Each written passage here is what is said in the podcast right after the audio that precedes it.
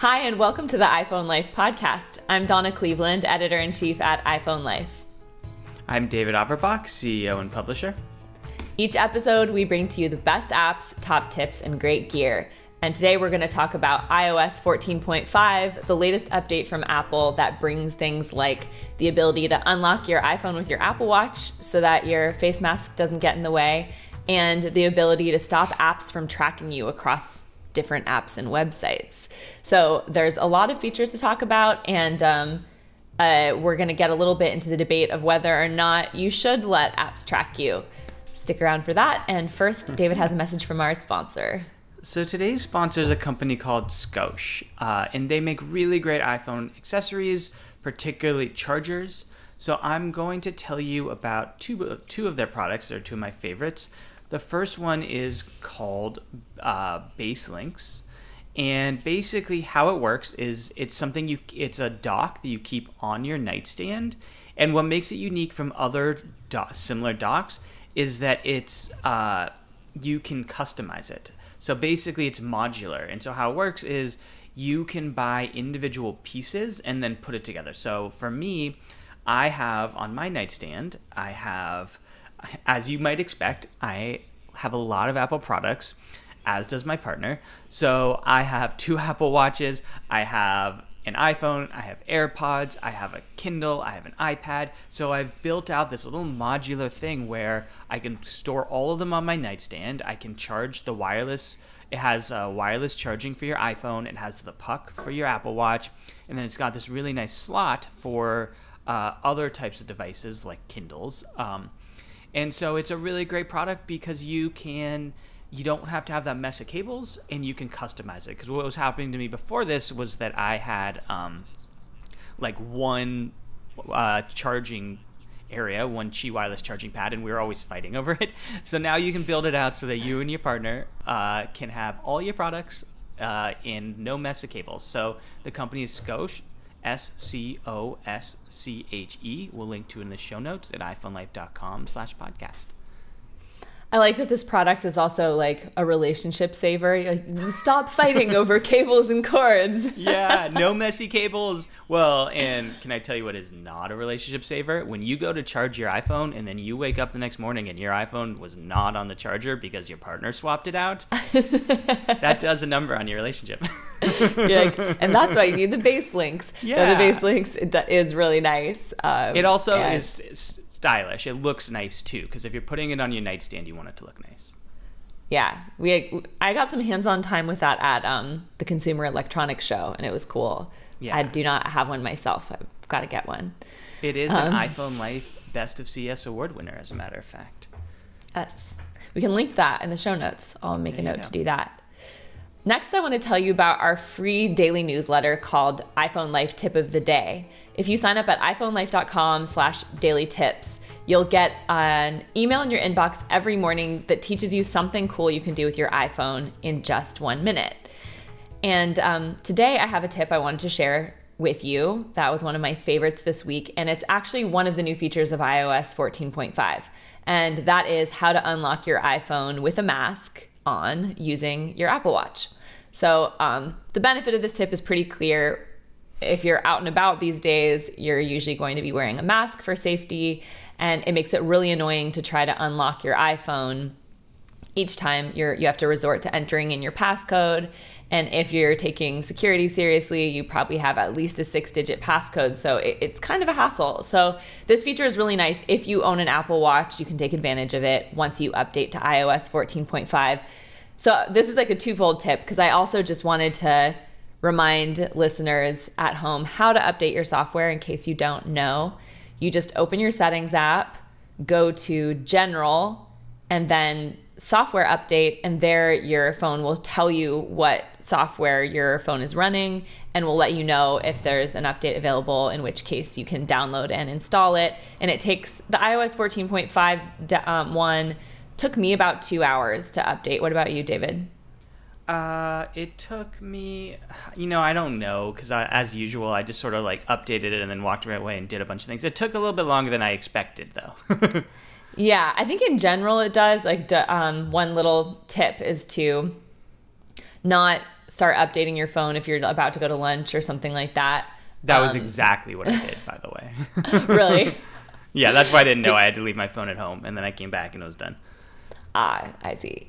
Yeah. So um, the other things you need to be connected to Wi-Fi, and your phone needs to be charged at least fifty percent. I recommend just plugging it in, so you don't have to worry about that. And um, iOS 14.5 comes with a lot of new features. This is one of the ones that um, has been getting the most hype online, and so I wanted to share it with you. But as I mentioned earlier in the main section of the podcast, we're going to go over all of the iOS 14.5 exciting new features and tell you about them. Yeah. Um, so for this tip, let me just explain a little bit more about how you take advantage of this.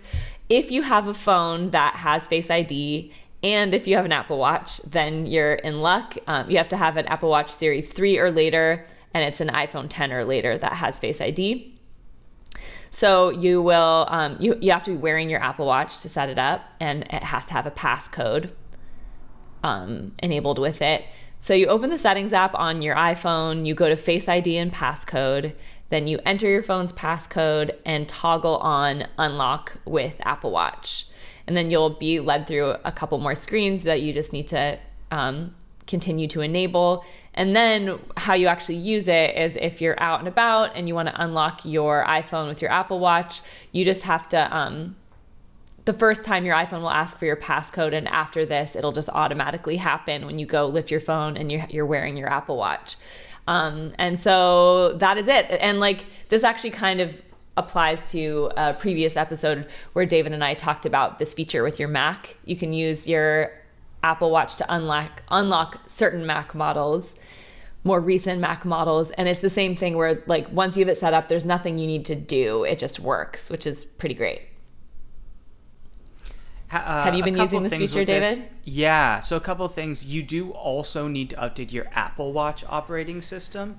So um, when you because I did it, I was really excited for this feature, so I updated to iOS 14 and I was like ready to go, and I like put on my watch and I went to turn it on. They're like, oh, you need to also after updating to iOS 14.5, you need to then go and update your Apple Watch. I think it updates automatically, but it might wait till it's the same thing where it has to be charging and uh, so it, it takes a you have to like plan it out to get this feature all set up. But I have been using it and I love it. Like, it is so annoying when I have a mask on to have to constantly use my passcode to enter my phone. Uh, and it just works. Similarly to how I have recently, after our podcast, fallen in love with the feature that unlocks my Mac. I'm really enjoying it. How about you? Have you done it yet?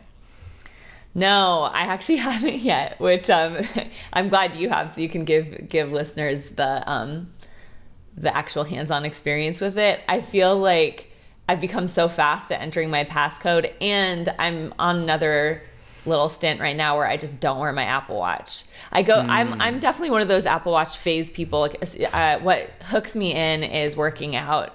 And I did like a fitness competition with my nephew recently, and that was really fun. And so I was wearing it every day for that. But then the last couple weeks, I just haven't been wearing it. Did you so. lose the competition? Is that what happened? yes, I did lose the competition. and how old is your nephew? And I am salty about it. He's 19. oh, okay. I was for some reason I was thinking it was your little eight-year-old nephew.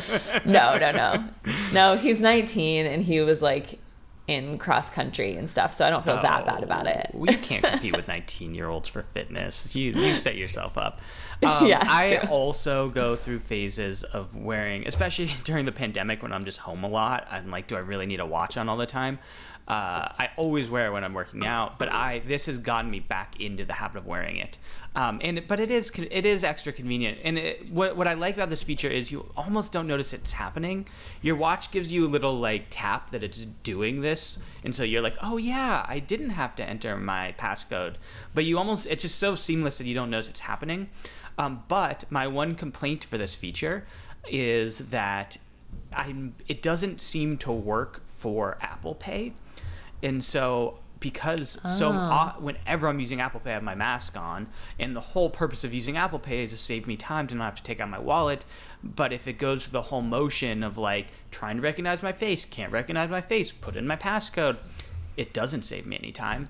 Uh, and so I get it. They they want an extra layer of security for you know using a credit card because somebody could like take your phone and if you were nearby, maybe charge something you didn't want them to, like your kid could do it. But I wish it worked for Apple Pay, or at least it gave me the option to turn it on for Apple Pay. I know. I wonder if Apple will roll that out because that seems like uh, like an oversight almost. It, I think it was intentional. I think they wanted an extra layer of security for making purchases because you can, you know, with a you can charge thousands of dollars. yeah, fair sure enough. next to your phone. Yeah. All right. Well, this is, I think, a great tip. Um, let us know how it works for you. We have other questions for later in this episode, but we could make this an, an, a question, one of our questions for the day.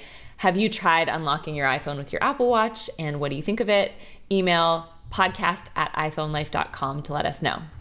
Next, I want to tell you about our premium subscription called iPhone Life Insider. This is our educational platform that has tons of content to help you master your Apple devices. This includes things like virtual online courses, live online courses, um, where you can join expert instructors and be led through new features. Uh, we have a whole library of in depth video guides accompanied by downloadable PDFs so you can follow along at home. You get daily video tip versions of our daily tips. You get a digital subscription to iPhone Life magazine plus our back issues of uh, over 30 back issues in our archive. And you get access to Ask an Expert, a feature that lets you ask your tech questions to us and we will help guide you to a solution. And last but not least, you get this podcast without any of the ads and you get premium content from David and I as well, including lots of special tips and tricks that we keep for at the end of the episode just for insiders. So did I wanted to let you know about all that. Uh, did you mention the class? I mentioned that we do courses, but I should mention that we have a course underway right now. David yeah. and I and um, another iPhone Life employee, Colin Thomas, who it has 10 years experience as a professor, we're teaching the iPhone fundamentals course that helps you master your iPhone and really get those foundational skills so that you can use your iPhone with confidence. We are only one, um, we're into our second week. It's a month long course. So we've only done two of, of eight sessions. So it's still a great time to join. And you can watch the video replays of last week where we went over some of the basic navigation of your device. Uh, this week, we're getting into fun things like productivity tips for reminders and calendar and things like that. Uh, so where you go to sign up for Insider is iPhoneLife.com slash podcast discount.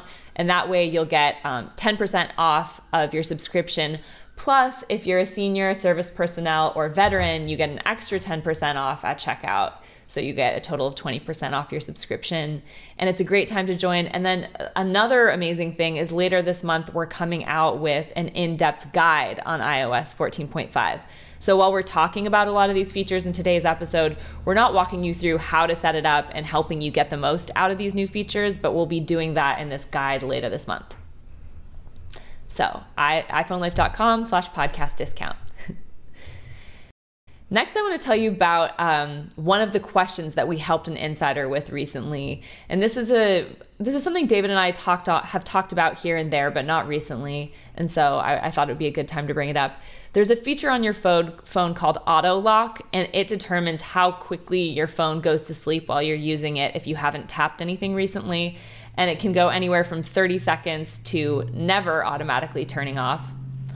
If it never turns off, obviously that's a security issue and a battery drain issue.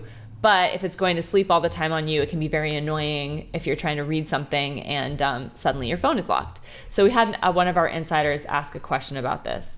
Um, they say, I love Face ID. However, the auto lock max I have is only five minutes. When sitting, or that's what they have their auto lock set to. When sitting with my iPhone next to me, I just want to check my phone or read a text. I constantly have to pick it up and use Face ID or enter my passcode. Is there any other clever way to get around this problem? I wish there was also a fingerprint tap option. Uh, that's a little bit unrelated. Do you have any suggestions? Uh, response I understand your frustration. My best suggestion would be to set auto lock to never for periods of time while you're wanting to check your phone more regularly. For example, if you're expecting a text or want to keep a recipe open. Good example with the recipe. I've had such an annoying time when you're trying to follow a recipe on your phone and you have food on your hands and it keeps unlocking. Um, uh, the response goes on. It looks like the iPhone 13 might reintroduce the fingerprint option, so we're hoping for that. This is definitely an area where there is room for improvement, and we're keeping an eye on updates. So um, I just thought this would be a good one to share with you what what our expert wrote back, and then also David and I can weigh in on this. Uh, what do you have your auto lock setting to, David? Uh, let me look. I definitely don't have it on never. I don't know if you could see my face when you said that. I mean, it's a reasonable recommendation. I don't want to knock our expert because I think it makes sense, especially for certain use cases. But I and wanna... the, they were saying temporarily, like for yeah. an activity, and then you would turn it back off. Yeah, no, I I think it was a perfectly good answer. But I want to caution people that the problem there's two problems with never, uh, and it, funnily enough, we got into this conversation in our last course for those who are attending our course. Um, the first problem is that it can drain your battery. So when your screen is on, it drains your battery, uh, and so if you just leave it on all the time, it'll drain your battery. Um, the second problem is if you forget to put it to sleep, and then you put it in your pocket, you can do a lot of pocket dials. So it happens for people quite frequently who have the. This is why we got into in our class is somebody had a problem where they were having a lot of pocket dials, and it's because a, I'm actually shocked by how many people don't know that this button on the side puts your phone to sleep. uh, and it's not powering your phone off. If you just tap it, it puts it to sleep. So that's if you put it on never, definitely make sure you're using that side button to put your phone to sleep. Um, but a lot of times, if you forget to put your phone to sleep and you have it set to never, you put it in your pocket, you can do all sorts of weird things in your pocket where you're calling people or texting people. So you want to be careful of it. Um, but I think, yeah, certainly if you're like doing a recipe or you're like doing something where you need to use your phone constantly, but let's say you have a mask on and you don't have an Apple Watch, there's scenarios where it definitely makes sense. Um, so, with all of that said, I will look it up. Why don't you tell us what you have yours set to as I'm looking this up? I have mine set to two minutes currently. Um, and I will sometimes for work, for instance, when we're recording this podcast, Sometimes I'll have show notes out and I'll set it to never just for the podcast recording time so that I can know that I can refer to my phone anytime. But yeah, I, I I'm on the same page with you, David. That I would only set it to never if you for a specific activity, and that you're going to turn it off afterwards. That having never as your default is opening you up to lots of pocket dialing and battery drain and all of that. Um, and just to let you know, how you get here is you go to settings, display, and brightness and um, then you tap auto lock. So I thought this was a good tip, just um, just reminding people that going into the settings app actually is pretty easy. So you can use some of these settings for a limited time only. I think sometimes people just avoid altogether, like thinking once you have a setting set, like that's it. But um, but it's something you can revisit depending on the activity you're doing. Although I also agree that I wish there was a better solution for for this issue. Can I tell you? Okay, two things. First of all, I can tell you something funny. I yeah. had mine set to never. Really? but it it must have been a mistake. I must have done it while I was in the class showing people what to do because I hate having it set to never. Um, that's the first that's thing. So Second of all, I noticed this interesting when I was setting up my Apple Watch unlock. I noticed this interesting feature, and I don't know if it's new to iOS 14.5 or I just didn't know it existed. But if you go into uh, Face ID and passcode, there's this feature that is um, attention awareness features. It's called, and so it says iPhone will check for attention before dimming the display. Uh, or lowering the volume of alerts. So basically, what that means is the other thing that's really annoying, the other scenario that's really annoying is if you're reading an article and you have your go to sleep set too quickly, uh, you're sit there reading it and then it'll go to sleep while you're reading an article. And so now apparently it'll check for somehow it checks to see if you are paying attention. I don't know how it works, but I had never seen that feature. Had you? Yeah, that one. Um, we've we've covered it in some of our accessibility articles because um, the if you if you enable the feature that allows you to unlock your phone without you looking at your phone, uh, I can't remember the exact details of it, but depending on certain conditions you have, it might be harder for you um, to unlock your phone And so this would make it easier. It makes your phone a little less secure because someone could, you know, hold your phone up to your face while you're sleeping and it would unlock it because it's not requiring your attention. Oh, you're like open eyes is. looking at it. So it's more about um, like can your face without your eyeballs looking at your phone unlock your phone. Um, And so that's something, you know, if you enable, it, it just makes it a little easier. If you're having trouble getting Face ID to work, maybe you would want to try this because it makes, you know, it a little less picky about how it unlocks your phone. Um, I am I mean, I doubt anyone not- be, would be holding up my Yeah. phone to my face to unlock it while I sleep, so I wouldn't be too worried about it. But, you know, it is less secure, I guess. on the list of things I'm worrying about in my life, that falls very low. yeah, me too. All okay, right. let's, let's move Um, on. so moving along, I wanted to read a couple comments from listeners from the last couple episodes. We had one. Um, we asked recently, like, if there was anything from Apple's spring announcement that people were excited about, and Steve wrote in saying, "I'm planning on purchasing the AirTag. I think they will be a hit since they fit in the Apple ecosystem, as mentioned in the podcast. I've been planning to purchase an iMac for some time and use my." Uh, MacBook Pro, MBP. I was like, what's that stand for? MacBook Pro as a backup. I think the addition of colors is nice, but I'm a space gray fan. Thank you for the great content and coverage that you provide to us insiders. Stay safe, Steve. Uh, Thanks for you, writing in, Steve. Steve. I also just ordered an AirTag, and even though I was, I was tempted by the iMac, I've decided against it um, because we've, as we've talked about, I'm I like being more mobile with working.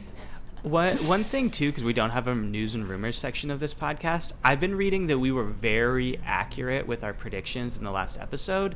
That it seems to be that Apple's already working on the next generation of M1 chip, probably be called M2, I'm guessing. Uh, and later this year, Apple will be coming out with a Pro line. So they'll have a MacBook Pro, and they might even have an iMac Pro. I don't know, but I think With M2s, Pro- you mean? Yeah, MacBook Pro later Because we already have a M2s. MacBook Pro with M1. Mm-mm, we don't. We have that MacBook Air, but they do not have a MacBook Pro with the M1. I believe. I mean, now we'll have. I think they have a they have the third they have a 13 inch um, Oh, really? M1 MacBook Pro. Yeah. Okay. It's just the the um the 13 inch is pretty small. I think especially if you're getting getting a MacBook Pro for usually it's like for higher powered tasks you want a bigger screen. Um but I'm just double checking this to make sure I'm right. Yeah. There's a 13 You were inch. right. Yeah. Okay, with the M1. Yeah. Okay. But my um, bad. My bad. having but having a larger display and an M2 would be even more appealing. Because I remember at the time the- the announcement, you were saying you wanted to wait for a 15 inch one. Yeah, and it's actually 16 inch, so I want that 16 inch really badly. Nice. Um, so, okay, I've got a couple more comments from listeners. Tim wrote in from Hutchinson, Kansas. I just want you to know that I use my Apple Watch quite often to unlock my MacBook Pro. This was in response to David and I setting up this feat- feature, but we hadn't used it yet. I just open the lid, and the first thing is that I feel it on my watch and then see that the screen is unlocked. So he enjoys that feature. Um, Greg wrote in on the same point. Good day, guys. I just listened to your latest podcast, and to answer the question of the week, yes, I use my Apple Watch to unlock lock my MacBook. It's a great feature and seamless. The only rub is that my watch pings an alert when the MacBook is unlocked, which I'm so conditioned to immediately view. You guys are doing great. Thanks for all you do. Thanks, Greg.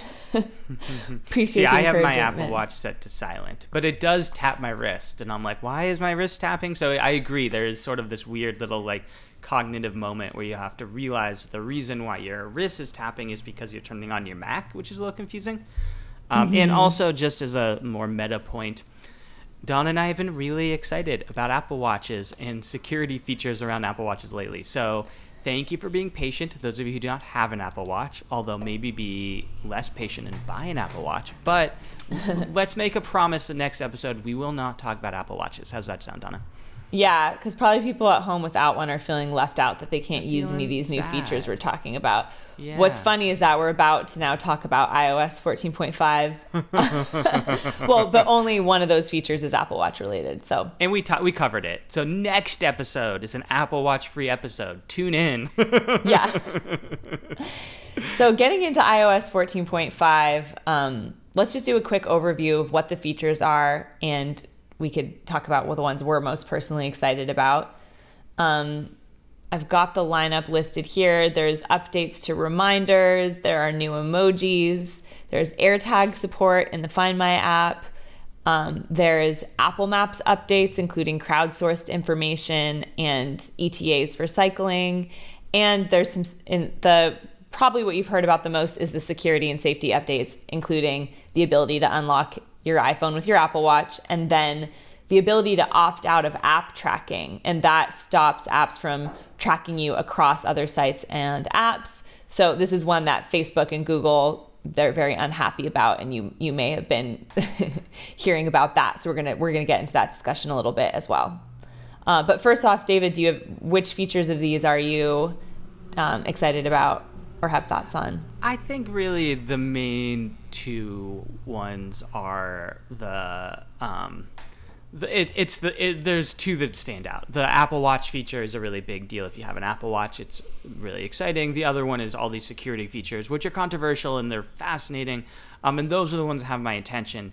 I haven't I haven't explored Apple Maps or reminders yet. I haven't explored the other ones yet. Um, but I am. Um, I think I'm looking forward to the guide we're working on now to really because there, there's always so many little hidden nested features for this stuff, and uh, I just haven't dove, dove in yet. This does seem like it's a particularly large update that mid cycle. Like usually an update this size is it's almost like an iOS 15. You know what I mean?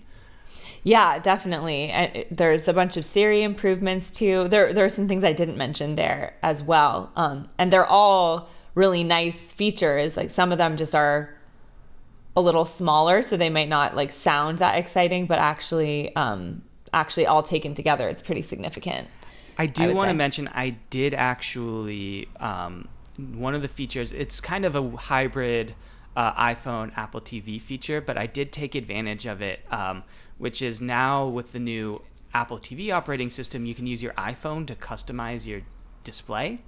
Uh, which was really cool. Basically, how it worked is you like went into Apple TV and you went into settings, uh, video, and it's calibrate, uh, and then you hold your iPhone facing like facing the TV and it displayed colors on your TV which your iPhone camera viewed and it used that to tell kind of like a true tone display to tell like how accurate the colors were and to modify the colors of my Apple like that the TV displays when I'm using my Apple TV. Uh, it was a really cool process. I had spent, I think I said this in the last episode, I spent a really long time optimizing my TV. And so the end result was sort of like almost exactly what I had already. Um, but it was fun. And for people who, who don't geek out on Apple, on TV customization, I feel like it'd be pretty cool. Yeah, I like that you can do it on your iPhone. That's it was like, a really easy to do process for something that normally is really tedious. Like uh, customizing your display on your TV is tedious. It's complicated. This was like super easy. Yeah, I do love how Apple can make processes like that. Usually, like only if you're kind of like a real tech geek would you be going in and customizing your TV viewing experience, but like on the iPhone, it makes it so anyone could do it. And I, I just to put a plug for this, I know it makes me sound geeky, but you should like you should customize your TV because the preset settings for TVs are terrible. It's one of those weird things where they're set up for when you buy it in like you're in a Best Buy and there's bright lights and they're trying to make it stand out, but like what a TV looks like in Best Buy versus what it looks like in your living room is a totally different thing, and you should invest some time into customizing it. You mentioned Donna. David some of the features that um, that you haven't tried yet, so I'll just go over those because we we've been having some daily tips over the course of the past week on the new features Yeah. um, that I've been checking out, and so the Apple Maps updates are kind of interesting. Like if you've been using Waze or Google Maps, this won't be new to you, that um, a lot of these apps use crowdsourced information. And so that can give you, if there's like a traffic jam or some sort of car crash or something like that, those apps will reroute you to a better route. So with this Apple Maps update, they're now adding crowdsourced information where like you can report an accident um, or a speed trap and things like that in Apple Maps, where you whereas you weren't able to do that before. So it's not. Again, it's like Apple's just p- playing catch up. I actually have been griping on um, the podcast in the past couple months that I don't think Apple Maps is nearly as good as other navigation apps. But it is nice to see that they're taking steps to at least catch up. And you can use Siri to report accidents. Like you don't have to have Apple Maps running in the background to do this either, and that's pretty nice. Um, and makes it easy. confuses me about one of the things that confuses me about this update is like I, Apple clearly has been doing some crowdsourcing because like it tells you traffic, it tells you if traffic's slow up ahead, it tells you if there's an accident up ahead. And I, it started telling me speed traps, which I think is great. Like it's so nice to speed trap ahead. I don't know how they've huh. been doing that up until now. And maybe they're just improving it because you can report it. I don't know. But um, I, they clearly been doing some of it. I didn't know that they had any speed traps, but kind of what my takeaway from it was that um, Apple has been tracking, like for instance, if people are going really slow in an area that you know that there's traffic in that area, so they they're using some crowdsourced data, but they haven't been having the they haven't had the ability to have people report things themselves. Yeah. You know, like in Waze I use that a lot, where you would you could see cars ahead and that they reported an accident, or you know yeah that and so they're adding that ability to report it yourself and then you can also report if a if a uh, an incident is cleared afterwards. So so i think it's really just like having that interactive component that you can enter things in. Um, but that's a good clarification. I i um, believe you're right that apple maps has had some crowdsourcing going on in recent years. Um, the other feature they added is that you can you can send your ETA for biking or walking, and that's been something before that was before reserved just for driving. Uh, which again, cycling like they don't even have cycling route options in in most places, so I wasn't particularly excited about that. I feel like if you live probably in a, a bigger city, then you would have cycling options. Uh, and then the have reminders. Been, yeah, have there have there been any that you've been particularly using a lot? iOS 14.5 features? Yeah. Yeah, sorry, you just cut out for a second, so oh, I missed uh, the question. Um really I have um I have not. I've been like I really spent some time before the podcast researching the new newer features and so I will plan on using them, but um the reminders one is one that I actually think I will end up using a lot because I I use the reminders app every day, and I have a lot of different lists there for different reasons. You know, from my to dos to um, grocery lists and stuff like that, and you can now sort them in different ways. And I think this is nice because you sort them by list, and depending on what type of list it is, it, it there's like different logical ways to sort it. Um, for instance, with um, like if you were creating a list of guests for an event, it would make sense to sort it alphabet alphabetically. Whereas in my personal reminders list, I want to see like the most urgent and ones that are um, have like dates attached to them. I want to see them sorted by date or by urgency. So you can now do that in the reminders app, which is nice. Um, and I feel like that a lot of these a lot of Apple's sort of stock productivity apps are pretty bare bones, or it, they can seem to be. So it's nice to see a little more customization options there. Mm-hmm. You can also print your reminders list now. I, I think in general it's kind of nice to take your to-do lists off of pen and paper and to have them just on your phone. But there are probably instances where that would be useful. I, I could see some. I still print a packing list. I'm not gonna lie. Seriously? Yeah, I'm old school like that. and actually, what's funny is like whenever my husband goes to get groceries, he uh, he asks that I write it on pen and paper. He doesn't like having his phone to do it, so maybe I should do that for him. Make a grocery list go. on the reminders app and print it for him. That's so. that's funny because I definitely use my phone for grocery lists. I'm not like walking around with this pen with his like paper. Sorry, Tyler, not mean to laugh at you. That's all right. okay, can we spend a few minutes talking about the controversy? The the the big feature here is the privacy tracking.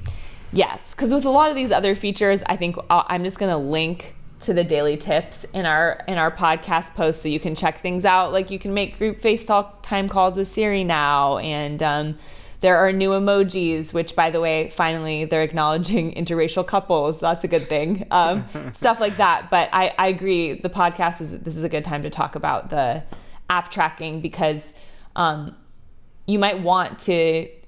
We can weigh in because this is something that it's like not totally a straightforward decision. It's nice to have the ability, but you may or may not want to enable this feature. Um, so, yeah, so, in your privacy settings now, um, no, actually, I take that back. It's not in your settings. If you update to iOS 14.5, now if you open apps that were tracking your activity across different sites and apps, they're now going to be required to ask your permission to do that. And you can either opt in or opt out. And um, it's a bit of a weird thing because Apple doesn't have a hard deadline of, on when apps need to start doing this. So we had different people on our editorial team trying this out or like opening up different apps and some people were getting these permission requests and some weren't. I actually haven't been able to like when I opened Instagram after updating, it didn't ask my permission for this, and oh, I'm not totally sure why. No, they you, give you. They they're really. It's really interesting because they give you a whole. Facebook has built into their app now. Before the little pop up asking permission comes up, they have this little splash that gives you a guilt trip about like you like we need this it's important for small businesses keep facebook free like they give you a lot they're clearly really worried and then the, and then they pops up okay yeah so i'm i'm glad to see that you saw both got both of um, got that because i'm wondering why mine didn't i actually went into my settings and um, I had a setting enabled a while back in privacy that just blocked app tracking altogether. And so I think that that might be why. Um, so that's something to go check in your privacy settings because you can just do it like make a blanket decision that you're um, blocking all app tracking in which case maybe you don't need to do it on an app by app basis but anyway yeah so apple or facebook and google are fighting this facebook like you said their their points on the pros of having uh, being of being able to track your activity is that your ads will be tailored to you so you'll get relevant ads that you want and it also is good for small businesses because small businesses might not have to spend as much if they can really target people who are most interested in their product. Um, so there's that, but then the con is just your privacy and having all of that that data being tracked. Like, do you really want that? Um, do you? What's your thoughts on this? Well, I just want to back up for a second and give people a little context of what's really happening here because I think if you have not run a campaign on Facebook, you probably and most people obviously haven't, you probably don't really understand what it means to be tracked across the web. So basically how it works is if I go set up an ad campaign on Facebook, I'm usually driving them to my site. And so what I need to do is I need to tell uh, can I like I need to tell when I drive somebody from Facebook to my site, did they purchase something? And then Facebook tra- what I do is I add a little cookie or a little pixel on my website to track did somebody purchase something and Facebook uses that information to tell me this A the success of my campaign and B to tailor who my ads display to based on did they buy something on my site. The other thing they do is the reverse, where if somebody comes to my site, they look at, uh, say, iPhone Life Insider, uh, and then they go to Facebook, you can set it up so that you have a Facebook pixel on your site. And then when somebody goes to Facebook, you can show them an ad of iPhone Life Insider. So you can show an ad on Facebook based on user behavior, based on whether they visited your site. So it the, Facebook does have legitimate points. It really does allow small businesses to target the right people and as a Facebook user, it allows you to get relevant ads to you. Like if you go and you are thinking about buying something on Amazon and then you go on Facebook and they show you that product, it probably is more relevant than other ads. Uh, but also what Facebook does is because they're on basically every website in the world, they are building this entire profile on each person, and they're using that for their own means to do targeted ads. Uh, and so there are really serious privacy concerns at the same time. So I see both sides of it, um, so but it, David, it's a tricky one. Um, if if you turn off app tracking, Facebook can still track what you're doing on Facebook, though. Like, would that be enough to allow to them to get enough data that that's helpful for someone like, let's say, iPhone Life doing paid ads? It it, you lose an important data point, right? Like I can tell how many people click on my ad, but you lose the ability to tell did they actually go buy something on my site. And without right. that, then I can't. Then I'm targeting clicks instead of pur- purchases, and it's a less powerful data point. You also lose the ability to track the reverse. Like I can't show an ad on Facebook to somebody if they visited my site, which is a very, very common uh, ad type, uh, and most of you have seen it, and it feels creepy, right? Like it feels like, wait, why does Facebook know that I almost just bought this product and then decided not to buy it? And it, that's how it knows. Um, so you lose a data point there. Um, yeah, I, I, I think. Oh, go ahead. Oh no, you do you have a takeaway first? Uh, I was well. I'm sympathetic to both sides because as a small business owner, it is valuable to me and, you know, as a publisher, publishers are in such a difficult position right now. We're expected to give content away for free, but everybody gets mad at us if we place ads and the, like gets concerned about the privacy concerns of that, yet doesn't want to pay for content. So it's a really difficult position, and this helps. Um, so I am sympathetic. I don't think Facebook is only looking out for their interest, but also I am, as a consumer, very concerned about the privacy implications of Facebook building this entire database on each of us. Um, so I'm sympathetic to both. I did go in and not allow Facebook to track me, to be honest, despite the fact that I'm a publisher and I felt guilty about it. What about you? What are your thoughts on it? Um, I yeah. So I I was gonna say I also think there are legitimate reasons and to allow app tracking. Um, my my dad owns an internet business, and he has been really successful with Facebook ads, just targeting the local community. Like it is pretty powerful and kind of amazing. And I've also experienced that a lot of the ads that target me are things that I end up liking and wanting. Like there is some convenience to that, to the fact that the ads that show up for me on Facebook and Instagram are things that um, I recently searched. So that being said, though, I do. I, I want to take advantage of um, app blocking. I have it, like I said, turned off altogether. I think that's why I haven't been given these permissions, but um, you know, requests. But if I am given the option, I will block it, just because I think it's just gotten really out of hand how how much it feels like your phone is like spying on you to try to steal, yeah. try to like uh, sell things to you. I swear it feels at this point like I'll have a conversation about something and I see uh, ads targeting me for something that I was talking about. I don't know how much of that is real. Um, I, you know, probably I did enter something into my phone or search something that was relevant to it, and it wasn't actually the conversation that did it. But enough creepy things like that have happened to me that if I'm given tools to stop these apps from tracking me or just slowing down Facebook a little bit and Google on tracking me, I'm going to do that. I think I'm going to give it a try um, with these new blocking features. And if I start feeling like ads aren't as relevant or tailored to me, I can always go and, re- and reverse those settings. So it's not like a permanent decision. But I guess I just feel like also the one thing I always think is totally not legitimate is that Facebook is saying, help keep Facebook free. It's like Facebook is making so much money. They do yeah. not need us to enable these features to stay free. I think that's ridiculous. It's really, I mean, Apple really is positioning themselves well here because it's so hard to feel bad for Facebook and Google. Like, how can yeah, I, I feel bad for this? Like, they're like this huge, huge corporation who's trying to spy on me, and they want me to feel guilty about it. I know, and so I think like if it was really, if I felt like the us enabling this feature was really gonna hurt small businesses to a huge degree and make it so that ads couldn't like already Facebook can still track my activity within the app, and so can Instagram, and so like they're it might not give them every data point they need, but they're still going to probably have plenty of data data points to be able to target me with ads.